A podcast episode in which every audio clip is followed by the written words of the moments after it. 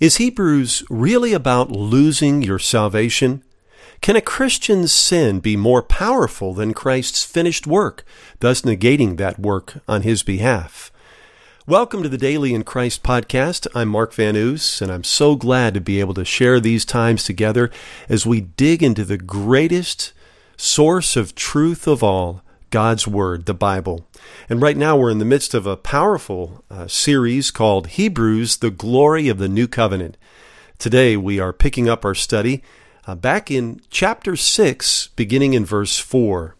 Before we begin there, though, um, for decades I believed and actually taught that a Christian could lose their salvation. And I based this primarily on a few verses here and there, particularly two different parts in the book of Hebrews. Uh, Hebrews chapter 6, verses 4 through 8, which we'll look at in just a few minutes, and Hebrews chapter 10, verses 26 through 31. Now, folks, I use just 11 verses out of 303 verses in Hebrews to try to prove that a person, a Christian, could lose their salvation. And yet, the overwhelming majority of those 303 verses in Hebrews speak of not our failure, not of losing one's salvation, but of the perfection of Jesus Christ and His finished, perfect work on our behalf. You know, it's interesting that right next to those scary verses in Hebrews 6 4 to 8 and Hebrews chapter 10, verses 26 through 31, are some of the most amazing verses of the perfection of our salvation. And that's the point. Do we have a perfect salvation or do we not? You know, according to the Bible, a perfect salvation means that the effects of it, the benefits of it, last forever, while an imperfect salvation means that the effects of such a salvation and the benefits of it are only temporary. Hebrews is all about a perfect Savior giving us a perfect salvation. And that's very important to keep in mind as we move forward.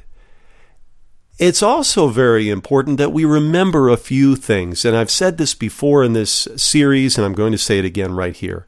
Who is the epistle of Hebrews directed to? Well, it was originally written for Hebrews, for Jews. And they were people who had ample reason to trust in the law and the Old Covenant sacrifices. But again, what is Hebrews all about? Hebrews is about Jesus as perfect Son, perfect author and finisher of our perfect salvation, perfect great high priest, perfect sacrifice with perfect blood, infinitely better than animal sacrifices. Jesus as perfect performer of the law covenant, thus perfectly fulfilling it and settling it. Hebrews is about the new covenant, which is a covenant of grace. It is a covenant that is based on the perfect performance of Jesus Christ already accomplished, not our weak, pitiful performance. It's about the new covenant, which is based upon Christ's perfect righteousness, not our stinky righteousness. So, what is the larger context of Hebrews? What is Hebrews at large all about? Well, again, context, context, context. Beyond those 11 scary verses in Hebrews chapter 6 and Hebrews chapter 10, Hebrews is not a treatise about losing your salvation, but it's all about how great uh, salvation that we have, made possible by a great high priest, our great high priest, the Lord Jesus Christ. You see, it's the difference between a Jew's point of stumbling versus a Gentile's point of stumbling. The Jew struggles with the law, the priests, the temple, the temple sacrifices. Meanwhile, the Gentile has no clue about the law, the priests, the temple, and the temple sacrifices. You see, it's so easy for us to get stuck on these five scary verses here in Hebrews chapter 6, verses 4 through 8, and completely ignore the rest of Hebrews. We don't want to do that. So, I want to deal squarely with the warning that comes up in this passage of Scripture. And let's go ahead and read in Hebrews chapter 6, beginning in verse 4. And as we do, let's take a few moments and pray. Father God, we thank you so much for your wonderful word, the Bible. And Father, we thank you for Jesus, the perfect Son, the perfect sacrifice, our perfect uh, Savior. And Lord, as we go to your word, we recognize that this is not the words of man, but it is the Word of God, the eternal Word of God. It is the revelation of you, your heart, and your purposes. So, Father God, we pray that you, by the Holy Spirit, would take the words of your Scripture, your Word, and open up our understanding, Lord. Turn that light on of revelation and illumination. Lord, help us to see more clearly Jesus and his finished work accomplished for us. In Jesus' name, amen. Well, if you have your Bibles, I want to encourage you to, to uh, open up right now to Hebrews chapter 6. We're going to begin in verse 4. For it is impossible for those who were once enlightened and have tasted the heavenly gift and have become partakers of the Holy Spirit and have tasted the good word of God and the powers of the age to come if they fall away, to renew them again to repentance, since they crucify again for themselves the Son of God, and put him to an open shame. For the earth which drinks in the rain that often comes upon it, and bears herbs useful for those by whom it is cultivated, receives blessing from God. But if it bears thorns and briers, it is rejected, and near to being cursed, whose end is to be burned. Well, that's the first part of the text uh, for today in Hebrews chapter 6, and those are very serious verses.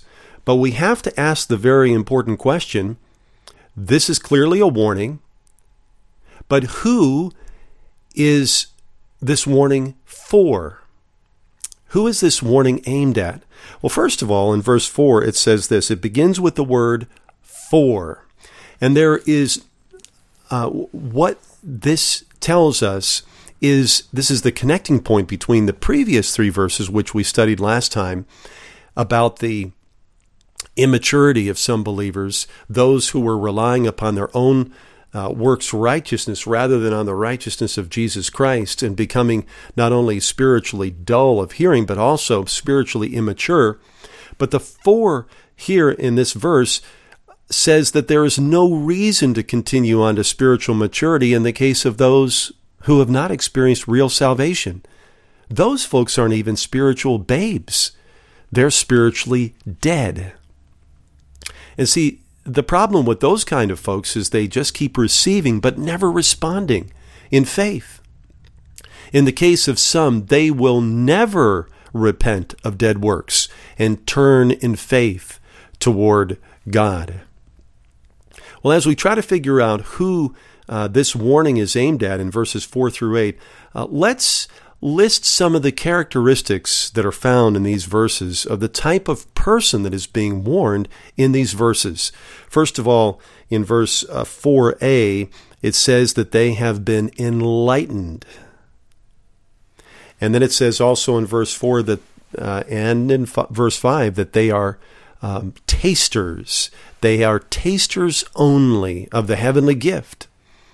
Verse 4 of the good word of God, verse 5 of the powers of the age to come. You know, it's one thing for someone to taste, it's another thing for a person to taste and to swallow. I can put food in my mouth and I can taste it all the day long, but it'll have absolutely no benefit to me for life unless I swallow the food. These people have been continuously uh, receiving. They have been enlightened. They are tasters only. It says that they have been partakers of the Holy Spirit. And then it also talks about in this passage, like land that continuously receives rain. So these are people who just continuously are receiving these good things from God. Now, in verse 6, it says this if, if they fall away. Do you see that? Verse 6. It's what they are doing is, it says here in the passage, they crucify again for themselves the Son of God. It also says that they put him to open shame, and they do it publicly. Now, folks, this is a pretty serious thing. I mean, look at those three things. They're crucifying again for themselves the Son of God, they're putting him to open shame, and you notice that they are doing this publicly. Um, one commentator speaking about the idea behind the Greek word of fall away says that this is an entire and willful apostasy. The Hebrews had not yet so fallen away, but the writer of Hebrews warns them that such would be the final result of retrogression if instead of going on to perfection, they should need to learn again the first principles of Christianity. So, the word that's behind this term fall away is a very serious matter. It also says that these people are bearing no good fruit. You see it in verses 7 and 8. All they do is they bear thorns and briars. And the result, or the fruit, of those who constantly receive the truth and the good things of God, yet never personally put their faith in Christ and if they fall away. Do you see how these things are connecting dots? These people are continuously receiving, they're not putting their personal faith, and also, this isn't an, an, an or case, and if they fall away. You know, it can be hard for us who are true believers in Christ to really begin to understand a situation of someone who could at least to our view, seem to be hearing the word. They even seem to be believing. And so, and yet there can be still this possibility of a person who can seem to hear and seem to believe, so called, that something is true, but that isn't genuine saving faith in Christ. In James chapter 2 verse 19 it says this, you believe that there is one God, you do well. Even the demons believe and tremble. James 2:19 in 1 John chapter 2 verses 19 to 23 it says they went out from us but they were not of us. For if they had been of us they would have continued with us. But they went out that they might be made manifest that none of them were of us. But you have an anointing from the holy one and you know all things. I have not written to you because you do not know the truth, but because you know it, and that no lie is of the truth. Who is a liar but he who denies that Jesus is the Christ? He is Antichrist who denies the Father and the Son. Whoever denies the Son does not have the Father either. He who acknowledges the Son um, has the Father also. Again, that's in 1 John chapter 2 verses 19 to 23 and again, I just want to underline that statement, but they went out um, that they might be made manifest, that none of them were of us. Verse 19 says, They went out from us, but they were not of us. And that can be a very alarming thing. You can have an individual who's, who's in the midst of church, they could be singing in the choir, they may even be teaching Sunday school. But if it's something that's just merely head knowledge, if there hasn't been a saving faith in the Lord Jesus Christ, in the perfection of his person and his finished work, then that person is still in a lost condition. And again, we're talking about who are these verses, verses uh, 4 through 8 in Hebrews 6, aimed at this per, there's a person surely being described in which the case is that it is impossible for them to be renewed to repentance.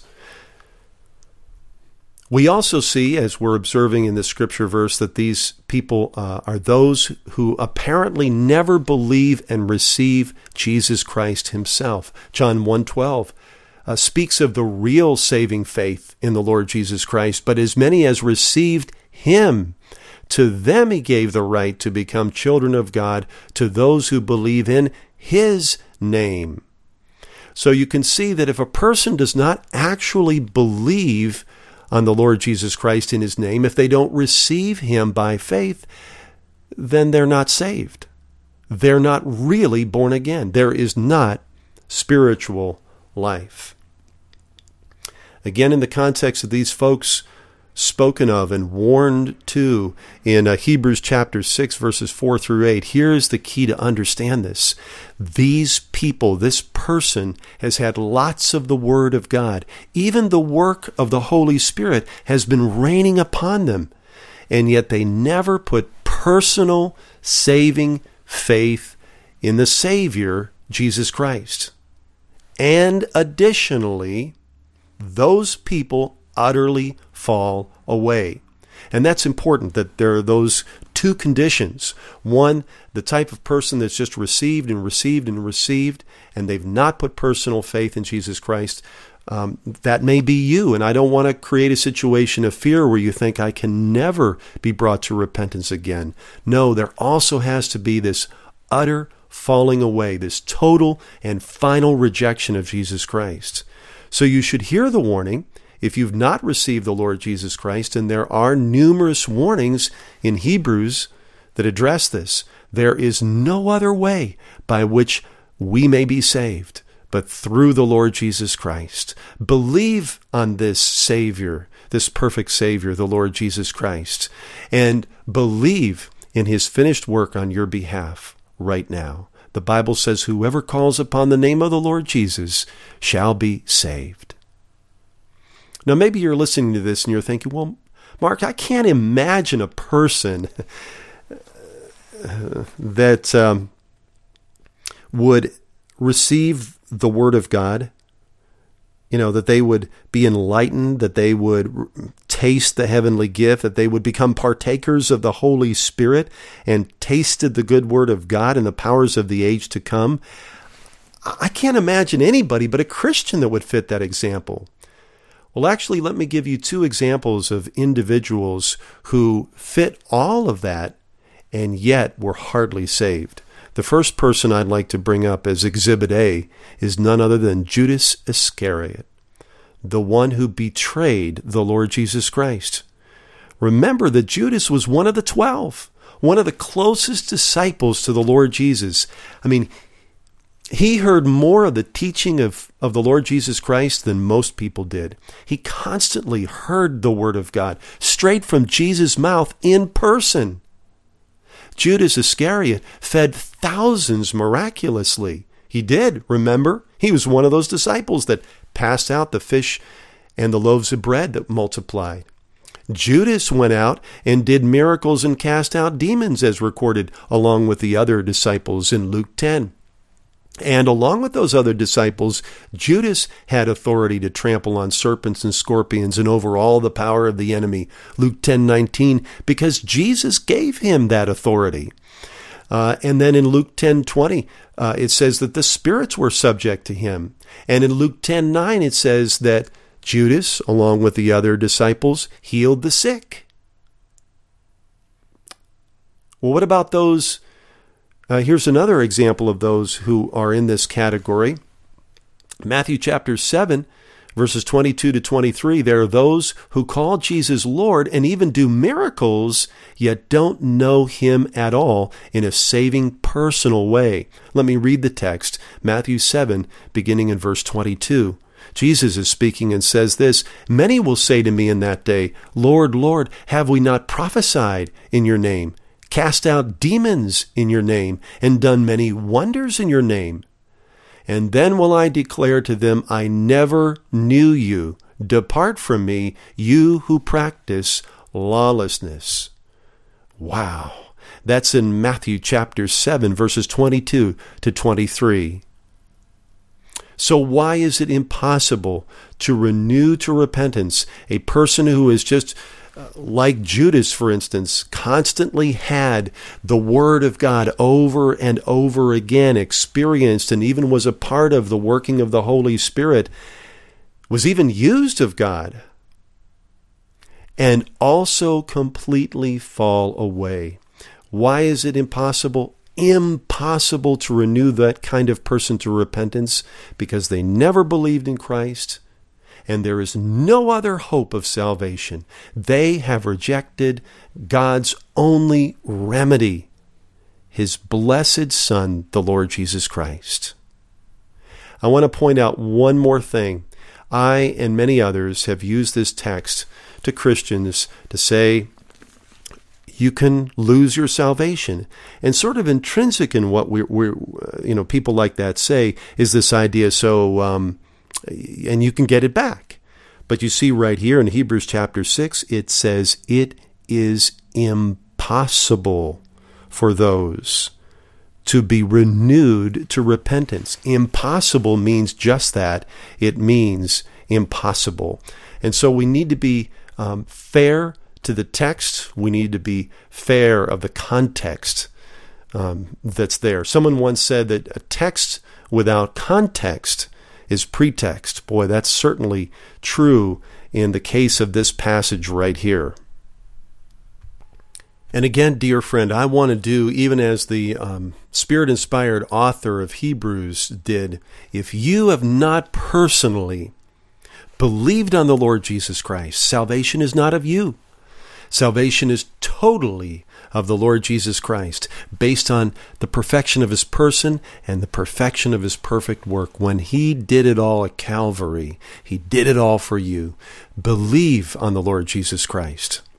Well, here's another thing where we see by virtue of context, beginning in verse 9, that um, verses um, 4 through 8 are not addressed to a Christian, but to an unsaved person. So let's read Hebrews chapter 6, beginning in verse 9.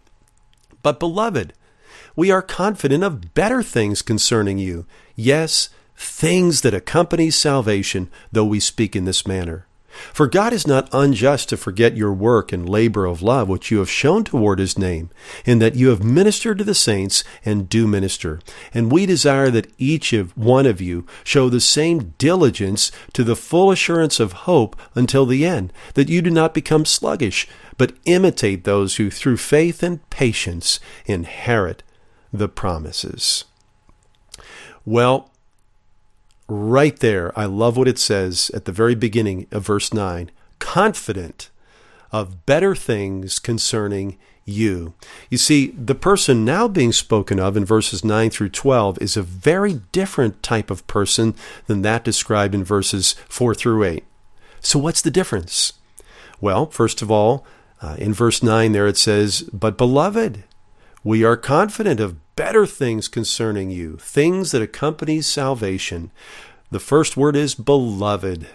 That is used only of those who are in Christ. Remember what it says over in Ephesians chapter 1 that we are accepted in the beloved? And then it says we are confident. In other words, we have absolutely no doubt of better things concerning you. You see, for the believer, we have a better outcome. And that outcome is something that inexorably accompanies salvation. We can see that in the life of the person described in verses 9 through 12 that real salvation has indeed taken place. And because that real salvation has taken place, there are good things that naturally go along with it. And this is that great salvation that's spoken of in Hebrews 2 3. You see, it is a package deal.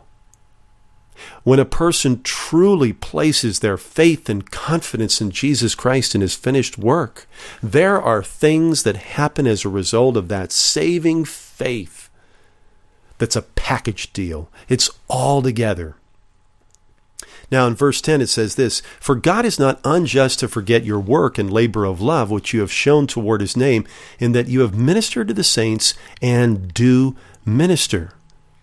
Again, what's going on in the, the type of person that's being addressed in these verses 9 through 12 as opposed to the other person mentioned in verses 4 through 8? Well, we can see that this person has a, a, a fruitful life.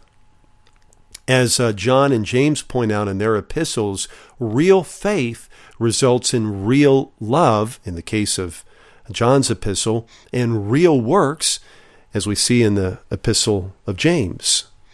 Remember what it says over in Ephesians chapter 2 verse 10?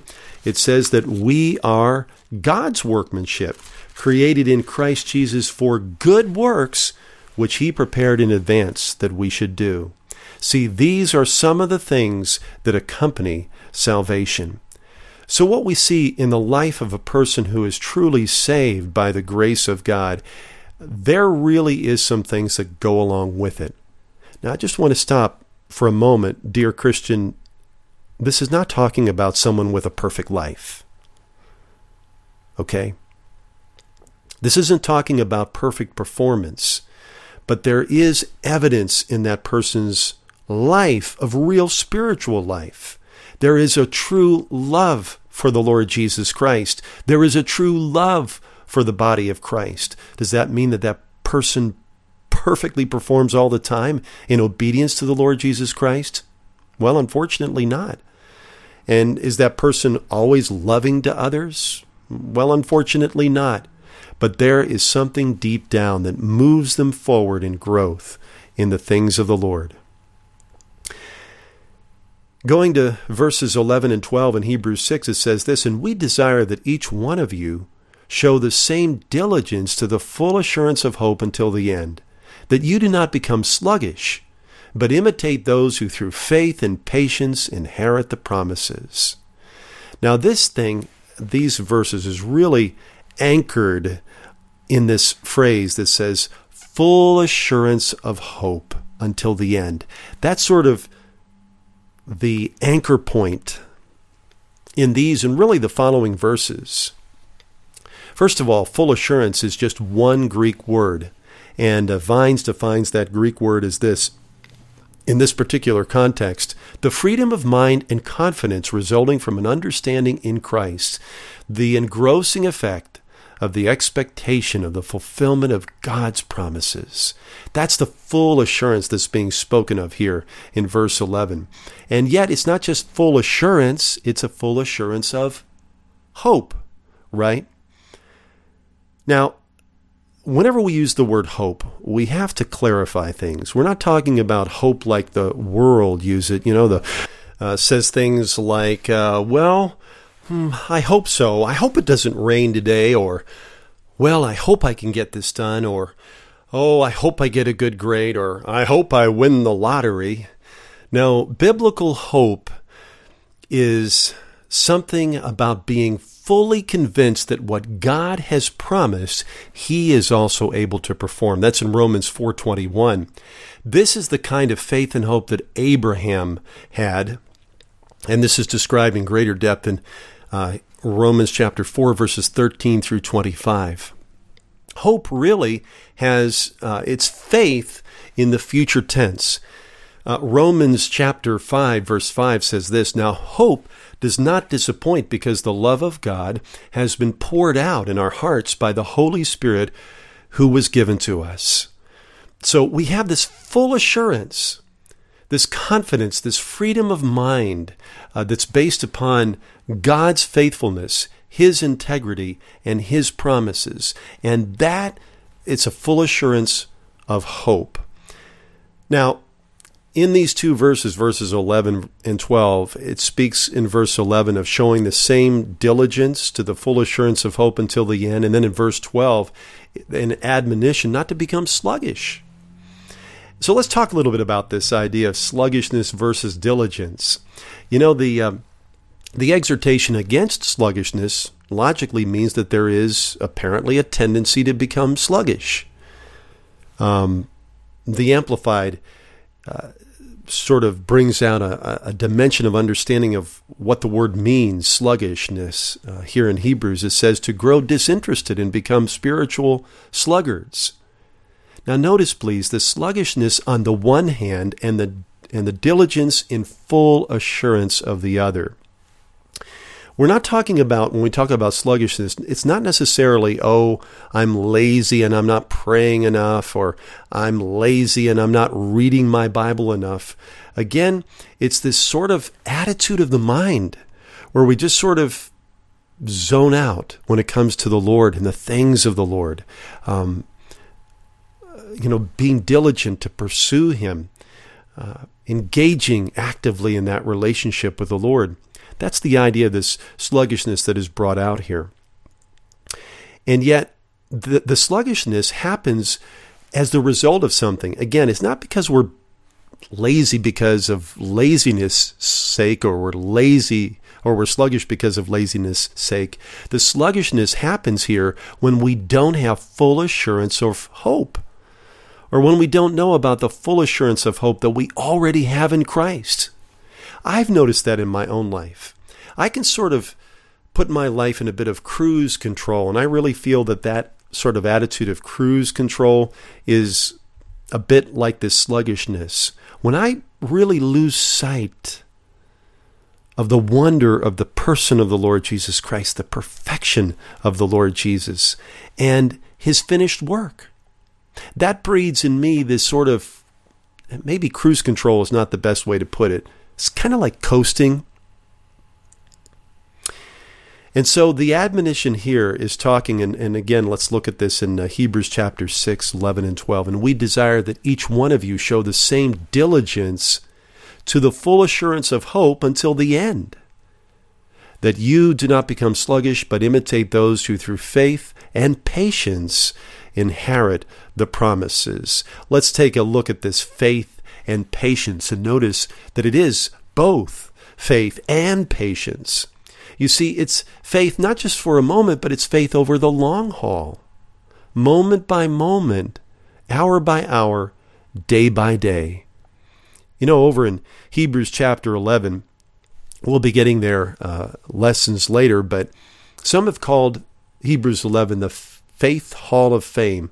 There were many examples of faith who had to wait to inherit the promises. That is a consistent message that just keeps coming up over and over again in Hebrews. Continue in faith. Continue through. Uh, continue through even difficult circumstances. Persevere. Be steadfast. The Greek for patience means patient endurance. Here's Hebrews 6:12 in the amplified.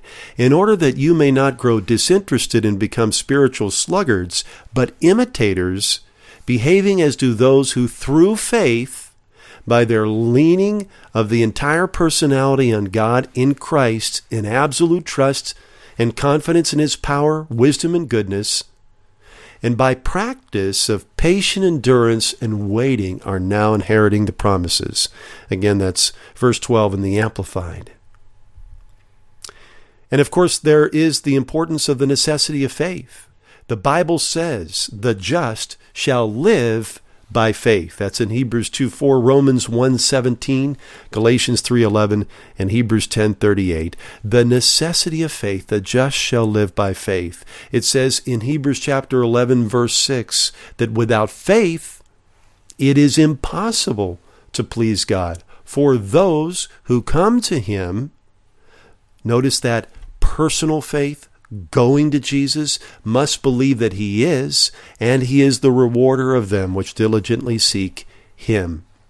You see, faith is absolutely essential to the Christian life, the successful Christian life.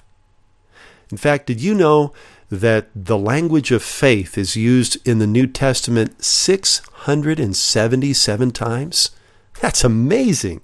677 times the words faith, believe, trust, hope come up.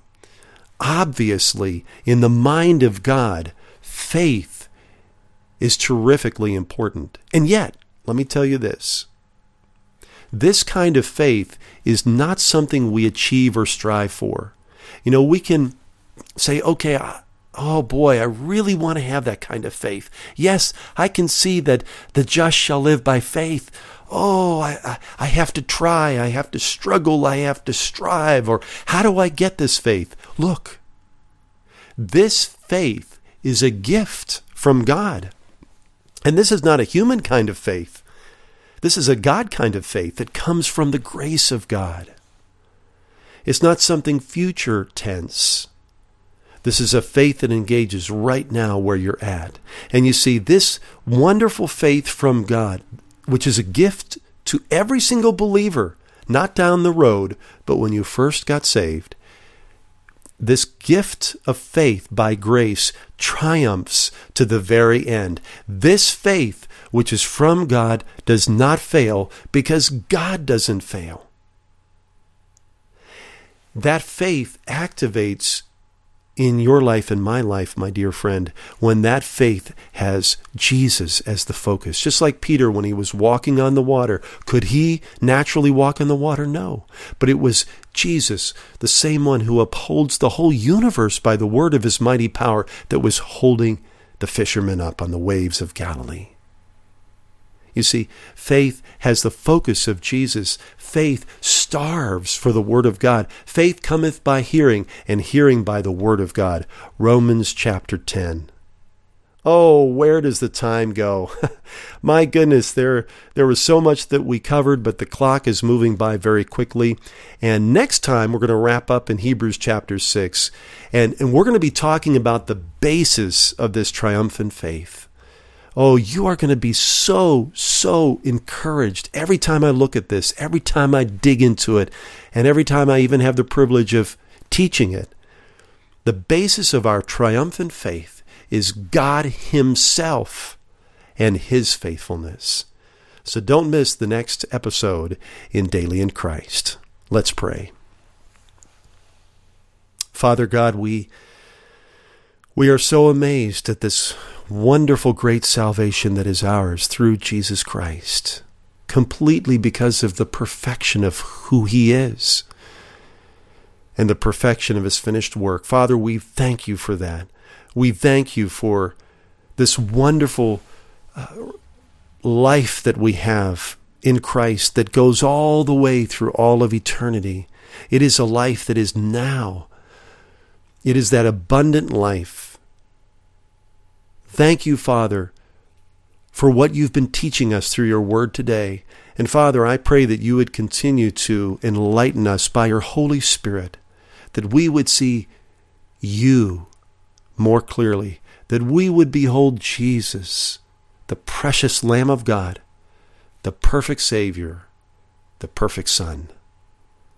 Father, above all, we just thank you for your love Lord, we thank you that faith itself is according to grace, that it would be guaranteed to all of the heirs of salvation. Salvation is all of yours, Father, and we give you the glory and the praise for it. In Jesus' name, amen.